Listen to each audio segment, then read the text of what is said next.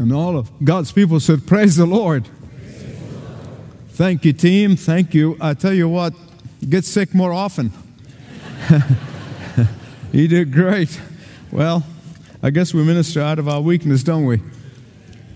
Uh, before I bring the message, I want to just kind of have a word with some of you, not all of you. Um, uh, after a discussion with my colleagues this week, I wanted to kind of let you a little bit of uh, giving information about when we came to this country, this great country which we love. We uh, legally immigrated here in the 70s, for which we are very, very grateful. But when we landed here, they gave us a card. It's called the green card. It's not really green in color. Uh, we became permanent residents. And we can do everything except voting. And then at the, a lot of time, I couldn't wait because this is my boyhood dream. When the time came, I became a U.S. citizen. And I'm told there are a lot of green card holders in this church. You're permanent residents. You've been coming here for years. I want you to surrender that residence card and become citizens. Okay? Yeah.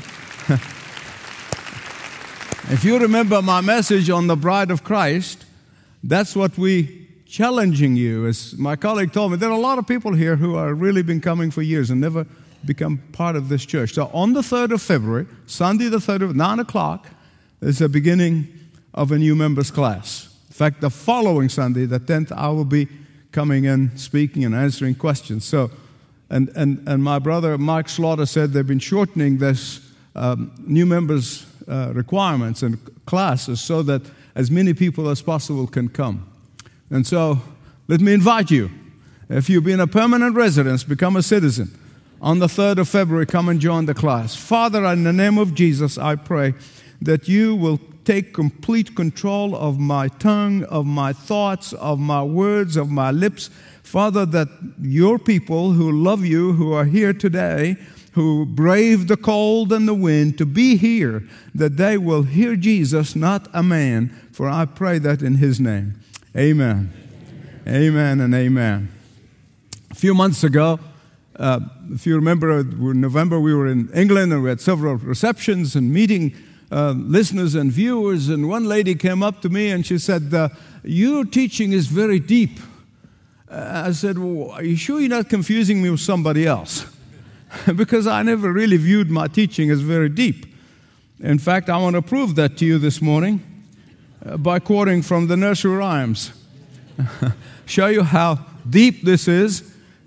Mother Goose Rhymes goes something like this Pussycat, pussycat, where have you been? I have been to London to visit the Queen. Pussycat, pussycat, what did you there?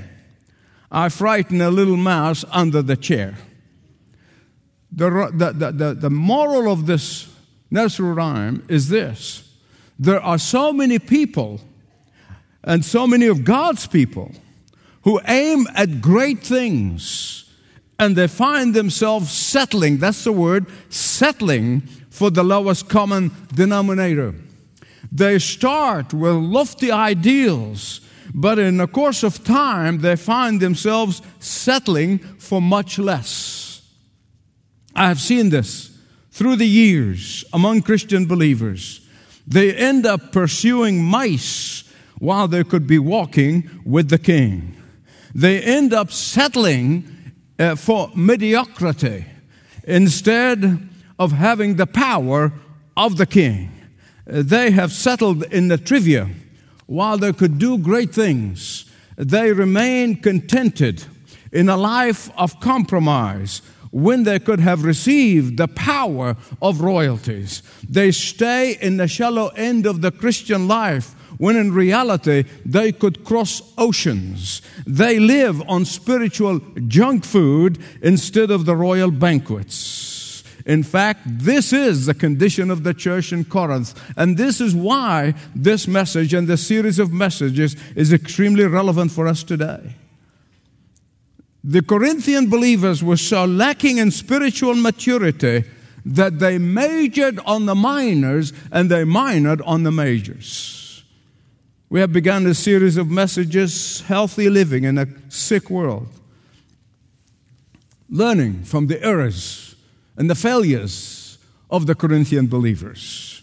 I hope that you have chapter 2 open in front of you.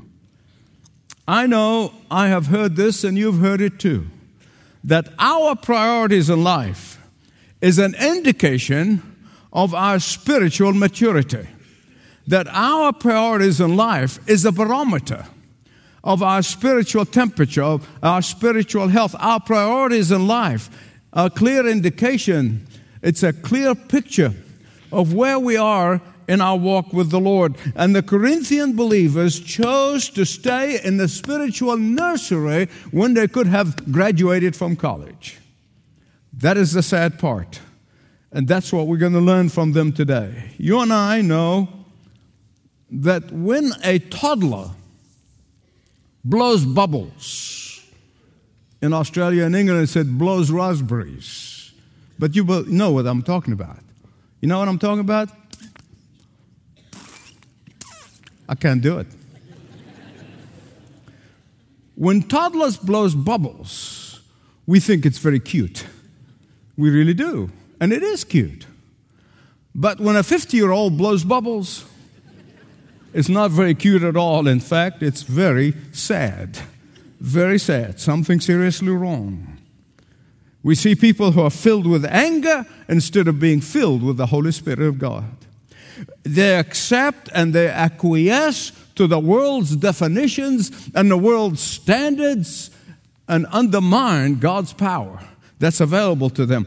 They easily back off from their commitment the moment they find or face an obstacles instead of standing their ground and anchoring their hope and faith in the Lord Jesus Christ and His Word.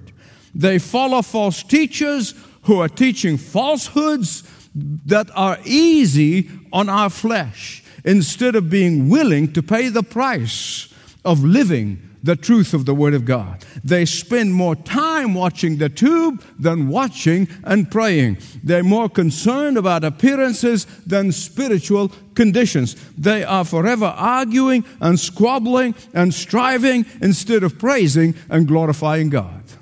That's a sad condition. 1 Corinthians chapter 2, the Apostle Paul uses a Greek word for the flesh. I want you to memorize it. It's only four letters. And the word he uses for the flesh here is the word sarx. Can you say that with me? It is translated in the English language as the flesh. But in reality, it has nothing to do with this flesh and blood, the body that we live in. We refer to our flesh, We say it's a flesh wound. But that word, sarx, has nothing to do with this body in which we are housed until we receive a new body we go to glory. Sarx is a word that refers to the old nature before Christ came into our lives.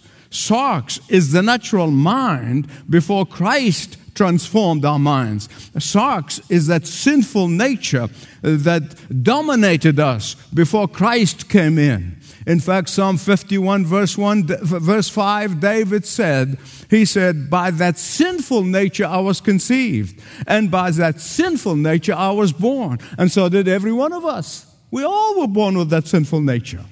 But when we become born again, when our rebirth takes place, that sinful nature does not disappear. Sadly, sarx remain dormant inside of us, always ready to move and act and be stirred up the moment the devil and the world sets him on. I know when that sarx raises its ugly head in me. I know it. I know it. And so are most of you. You can look at it this way sarx, or the old nature, is like an automatic gate.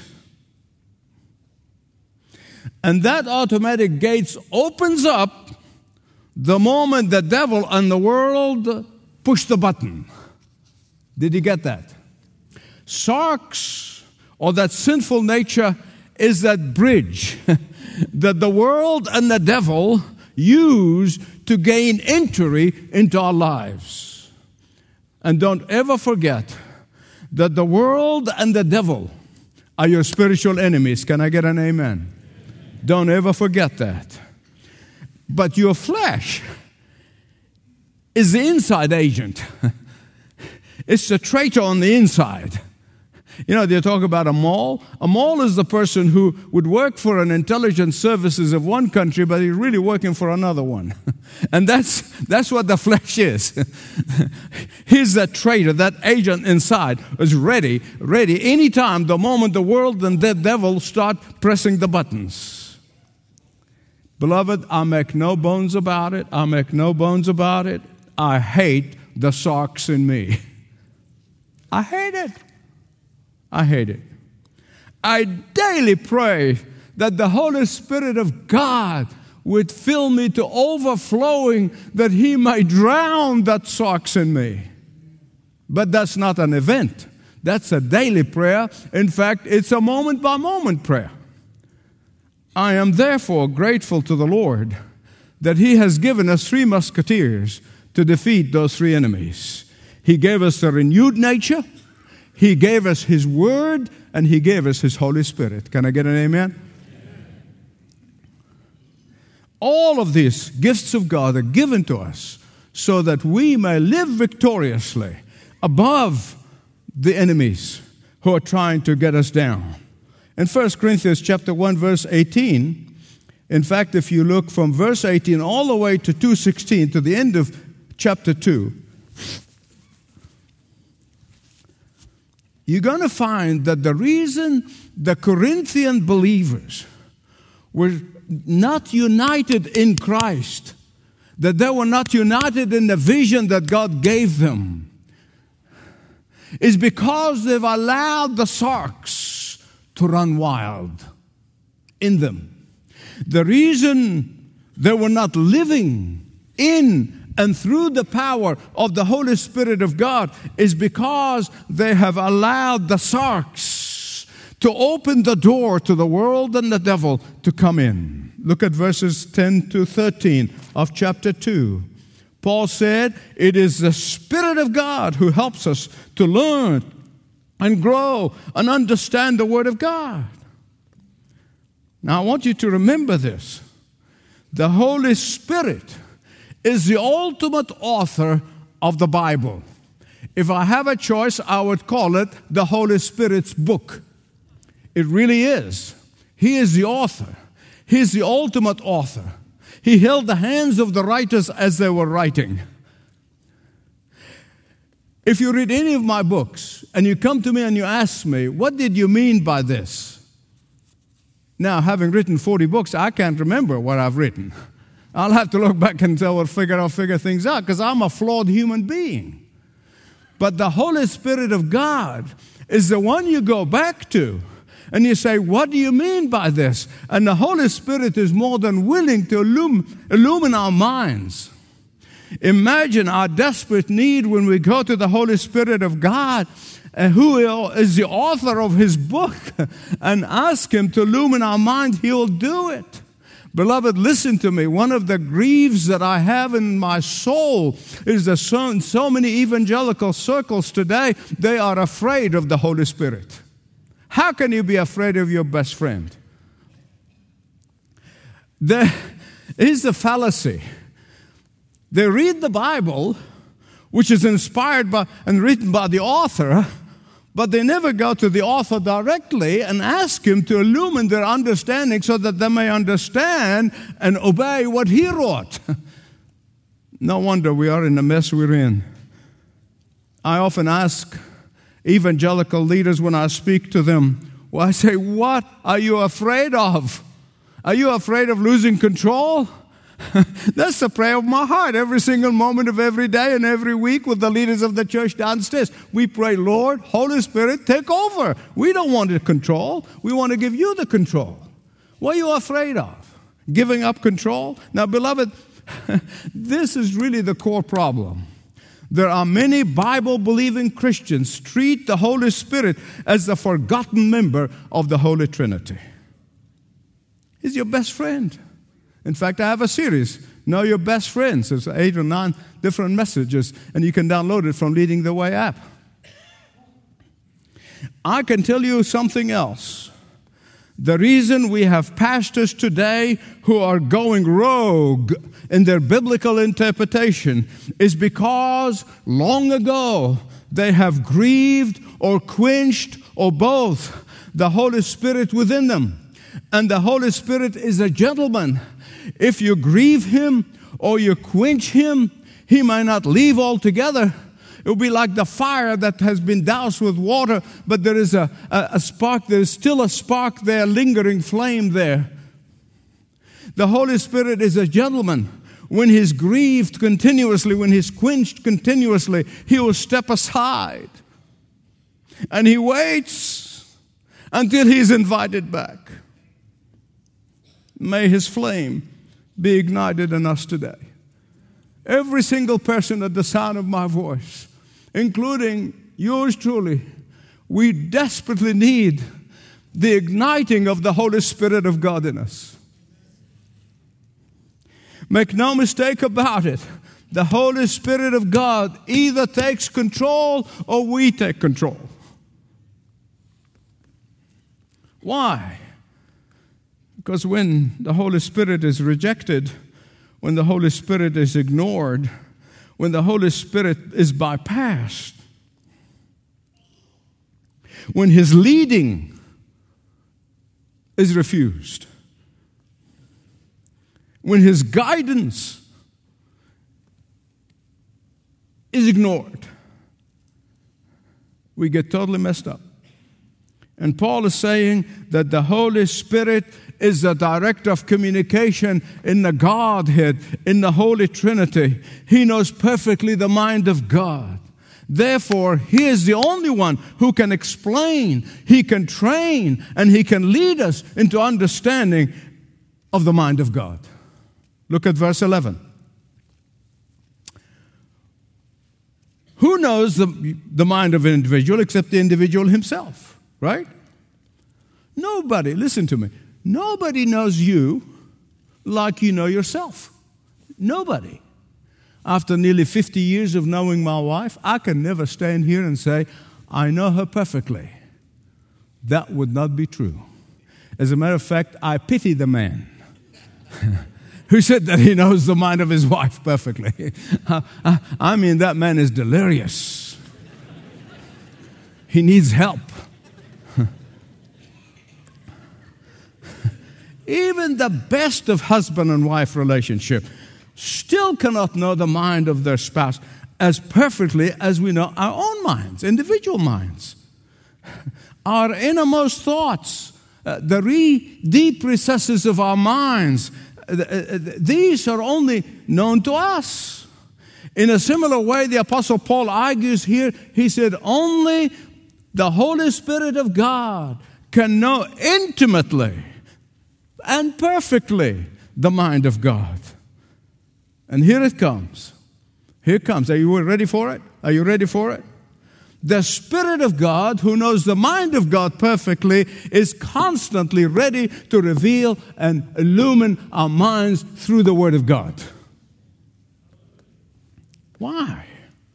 So that we may truly grow and mature Look at it this way the Holy Spirit is a flashlight that lightens all the dark areas of our hearts and minds and our lives. And beloved, this is the same Holy Spirit that helps you not only grow in knowledge, but grow in grace. I want you to hear me right. This is important. Please listen carefully. This same Holy Spirit who opened our blind eyes and He showed us uh, what we used to call foolishness to be the truth. he is the same Holy Spirit who helps us grow in the knowledge of God. He is the same Holy Spirit who is, was the midwife and delivered you. when you born again, He is that midwife who was there to open your spiritual eyes, and when you got born again, He delivered you. He is the same Holy Spirit who is our tutor and our teacher and our instructor. He is the same Holy Spirit who's willing to give you discernment, to give you wisdom, to give you understanding, to give you anointing, to give you a favor with God and man. Is the same Holy Spirit who helped you to believe.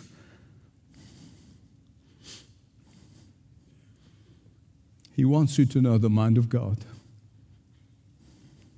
Look at verses 6 to 16. In fact, in those verses, Paul gives us two reasons why we desperately need the Holy Spirit. Two reasons. First of all, because the natural mind can never, never, never, never discover the mind of God or the wisdom of God. Secondly, because God's wisdom can only be received from God's Holy Spirit. He's the Spirit of God.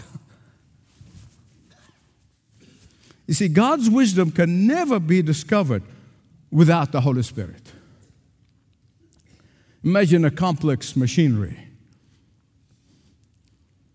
And if you are technically challenged like me and you try to jump into it, you make a mess of it. That's why they give you all these instructions. And sometimes they overdo it. I remember many, many, many, many years ago when the kids were little and I brought a, a swing set. There are 20 pages of instructions how to put a swing set together. Now, but you see, the designer is the one who put it together. He's the only one who knows how we put it together. He is the designer of the universe. He's the designer of our minds, and He is the one who knows the mind of God, and therefore God's wisdom, Paul said, it is hidden. It's a mystery until the Holy Spirit reveals it to us. And he said, if people in leadership in the time of Jesus, if they had this wisdom, if they really could discover it without the Spirit of God, they would never have crucified Jesus. But it was hidden from them. And it was hidden from them because that way God was going to reveal his plan of salvation and allow Jesus to go to the cross. Oh, but thank God it is not hidden from the believer who seeks it. It's not hidden from the believer who seeks it. Look at verses 9 and 10, chapter 2 again. Here, Paul quotes from the book of Isaiah, chapter 64, verse 4, and chapter 65, verse 17. This is a quote directly from the book of Isaiah, directly from the Old Testament. Look at it with me, please. As it is written, no eyes has seen, no ear has heard, no mind has conceived what God prepared for those who love Him. Now, some of you looking at your Bibles, I want you to look at me. I want you to look at your Bible the whole time. But just for this moment, look at me. He is not talking about heaven. Did you get that? Say amen. A lot of people quote those verses referring to heaven. No. That is why I plead with you Sunday after Sunday. Put the text in its what? And in the context of this passage, he's not talking about heaven. Here is a reference to the wisdom of God that God has prepared for the believers who love Him and seek Him with all of their heart. He is saying that the natural eye and the natural ear and the natural heart and mind cannot comprehend the amazing treasures of wisdom that God has for us. And His wisdom is only prepared for those who love Him with all of their hearts. Hear me right. Whether objectively or subjectively, man cannot, cannot, cannot, cannot, cannot discover God's wisdom. Beloved, God's truth cannot be observed uh, uh, uh, observed by the natural eye. It cannot be observed by the natural ear. No matter how sophisticated, no matter how brilliant the mind is, God's truth, God's plan, God's wisdom is hidden from the natural man. It is hidden from the natural mind. but it is not hidden from his children who seek him with all of their hearts. In all of my years, I have seen people normally brilliant, bright, but they just can't comprehend it. Why? Holy Spirit has not revealed it to them. In fact, God has already prepared these wonderful things, the Apostle Paul said to his obedient children, things that human mind can never discover. But, secondly, God's divine wisdom is divinely communicated to us by the Holy Spirit. As I said earlier, the Holy Spirit is the director of communication, is the director of transmission in the mind of the Holy Trinity, in the Godhead. And the first step he takes is to reveal the wisdom of God and showing us that we are sinners and going to hell and we need to be saved. Now, God uses angels, right? Hebrews said, Are they not ministering angels, ministering to the elect of God, to the saved, to the believers? He uses them to minister to us. I know He uses angels to minister to me. I promise you. Somebody said years ago, I said, We will recognize Michael's guardian angel in heaven. He's the one who's going to have tattered wings. Lousy driver that I am. I mean, I, I'm tempting those angels all the time, but I thank God they don't leave. But God entrusts uh, um, ministering to us by angels. But listen to me, listen to me.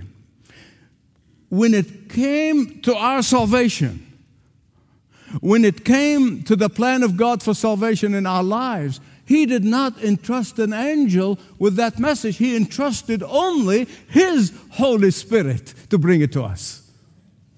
Uh, the Holy Spirit is the one who authored the scripture, both Old and New Testaments. Can I get an amen?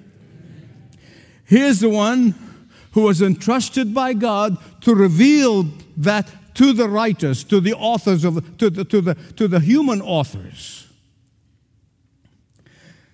But he revealed to us that our need for that salvation and go to that scripture. Listen to me, please. While the Holy Spirit may use human agents, somebody who witnessed to us, somebody who brought you to an evangelistic event, somebody who has done something, God uses human, or the Holy Spirit Himself uses human agents. But also, the Holy Spirit used human agents when they were writing the scriptures. There are certain revelations were given only to them. As a friend of mine says, as they were writing, the Holy Spirit jumped in the ink. Verses 12 and 13. We have not received the Spirit of the world, but the Spirit of God, that we may understand what God freely has given us. What is Paul saying? Listen very carefully. He is speaking about the verbal inspiration that the Holy Spirit gave to every one of the writers of the Old and the New Testament. When he talks about we and us here in this particular area, he is referring to the biblical writers who received the revelation and the inspiration directly from the Holy Spirit. It's not just illuminating their mind to understand what is written, He gave them something completely fresh. And this verbal revelation is only given to the scripture writers. And the moment the canon is closed, the canon of the scripture is closed, nobody can add or take away from it. And that is why in 2 Timothy 3, Paul could say, All, how much is this? All, All scripture is inspired by God, it is God's breathed. Here he said, all things freely given to us by the Holy Spirit. He's talking about the writers of the scripture.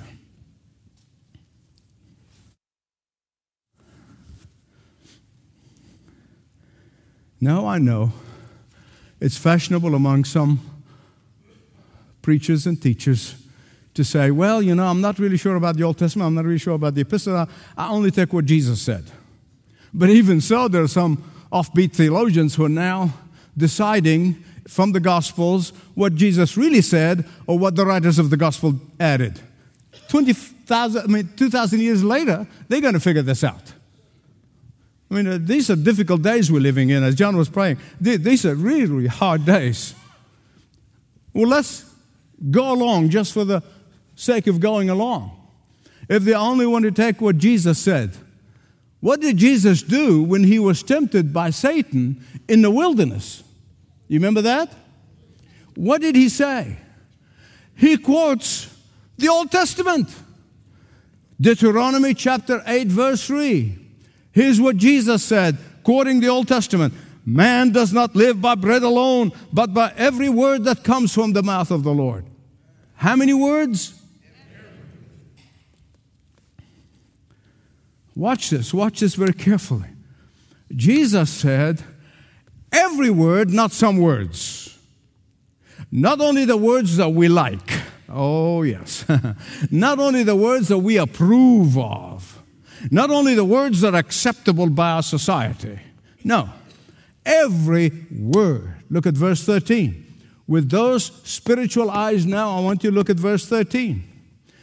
This is what we speak, not in words taught by human wisdom, but words taught by the Spirit, expressing spiritual truth in spiritual words.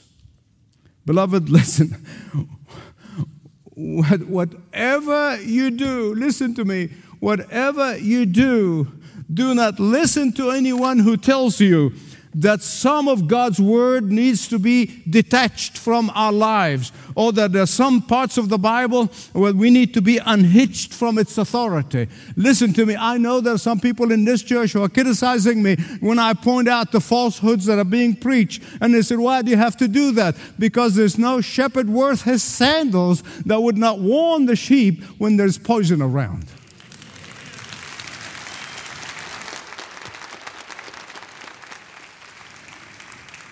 Dissecting, picking, and choosing is only that spirit of rebellion of the age. Know it that way. Understand it, please. How can God and how does God show this to us who are living in the 21st century, the 21st century Christians, by illuminating our minds?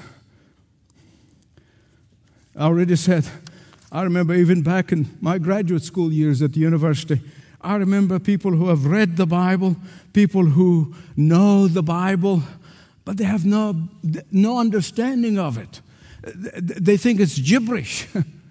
and those minds of those people, otherwise, they're brilliant minds, they're intellectual minds, they're great minds.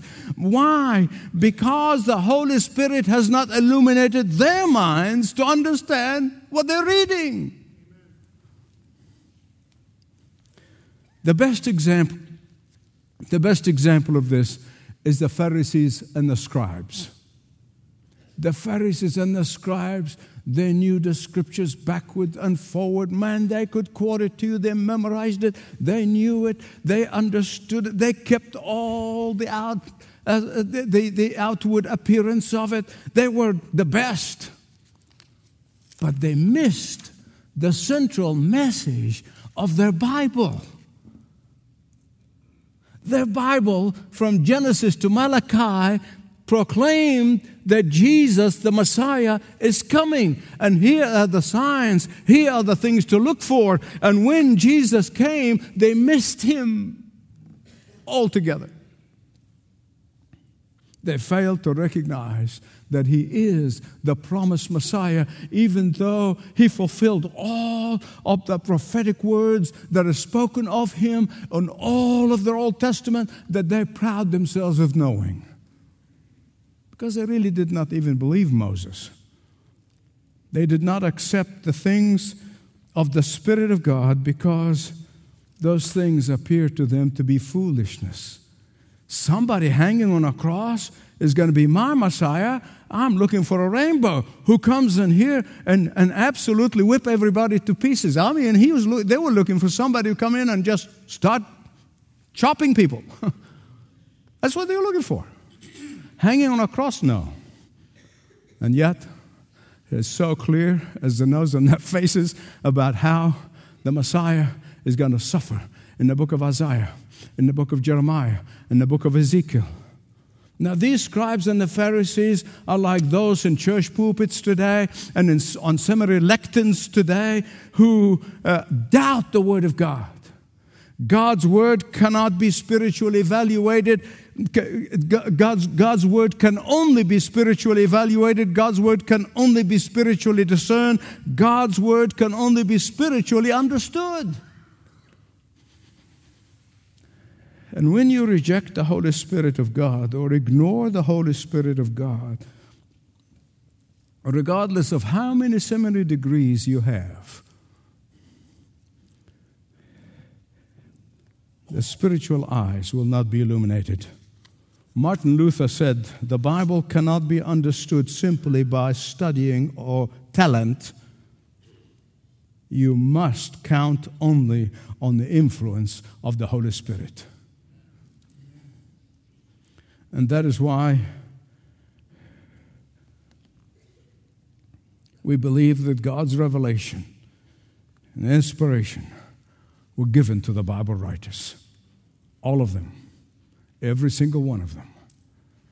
But His illumination is given to us who are not Bible writers, who are not Bible doubters, who are not Bible dissectors, who are not Bible choosers pickers and choosers. And that is why Paul concludes with asking a question Who has known the mind of the Lord that he may instruct him? Anyone foolish enough to take on this responsibility? The answer is no. No. But we have the mind of Christ when we come under, under the authority of the Holy Spirit, when we come under the authority of the Holy Spirit's book, only then will we have God's wisdom, will we have God's mind, will we discern the will of God.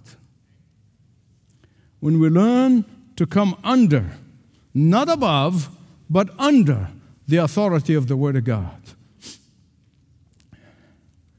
I was thinking about this promise of the Holy Spirit to lead us to obedience and surrender when we ask Him to, and how He helps us to grow and mature in Christ when we ask Him to. I thought of this historian, it's a true story. Historian was this particular historian was writing history and, and he was going to all these little towns in England and, and, and asks the, the old timers there, you know, are any of the big names ever born in this country? Anybody? So he comes to this small town, in this country town. He comes to this small town and he asks an old timer and a shopkeeper, he said, uh, Are any great men born in this town? And the man thought for a minute and he said, Nope, only babies. Only babies. And beloved, this is true spiritual in the spiritual realm. It really is. No one, when they're born again, immediately become spiritual giants. Doesn't happen that way. We grow into that greatness by submitting day by day by day to the Holy Spirit of God. As we are filled day by day by day. But that same Holy Spirit, that wind of God that can pull our sails when we ask Him to, as we live under the authority of His book.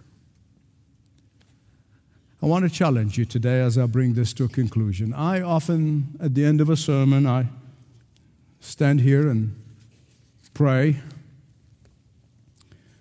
But before we do this because we're all going to pray. I'm already scaring some of you. We're all going to be praying. But I want you to ask yourself the question before you start uttering the words that we're going to be praying in a song. I'm going to ask a musician, start coming up. Ask yourself the question Have I grown in my faith Have I grown in my trust? Have I grown in the Word of God in the last 12 months? Can I look back and I said, Oh, thank God I am here and not back there? I do that every year. But if the answer is no, it's okay. You can start today. You can start today. And that's why I said this concluding prayer is not going to be my prayer, it's going to be your prayer. If you're physically able, you don't have to. We're liberty here in Christ. If you're physically able to kneel, you can kneel. If not, you can sit down. And let those words, th- those words have been ringing in my ear all week. So let them wash all over you. Let them that be your petition to God. Spirit of the living God, fall afresh on me. Can I get an amen? Had it, Jeremy.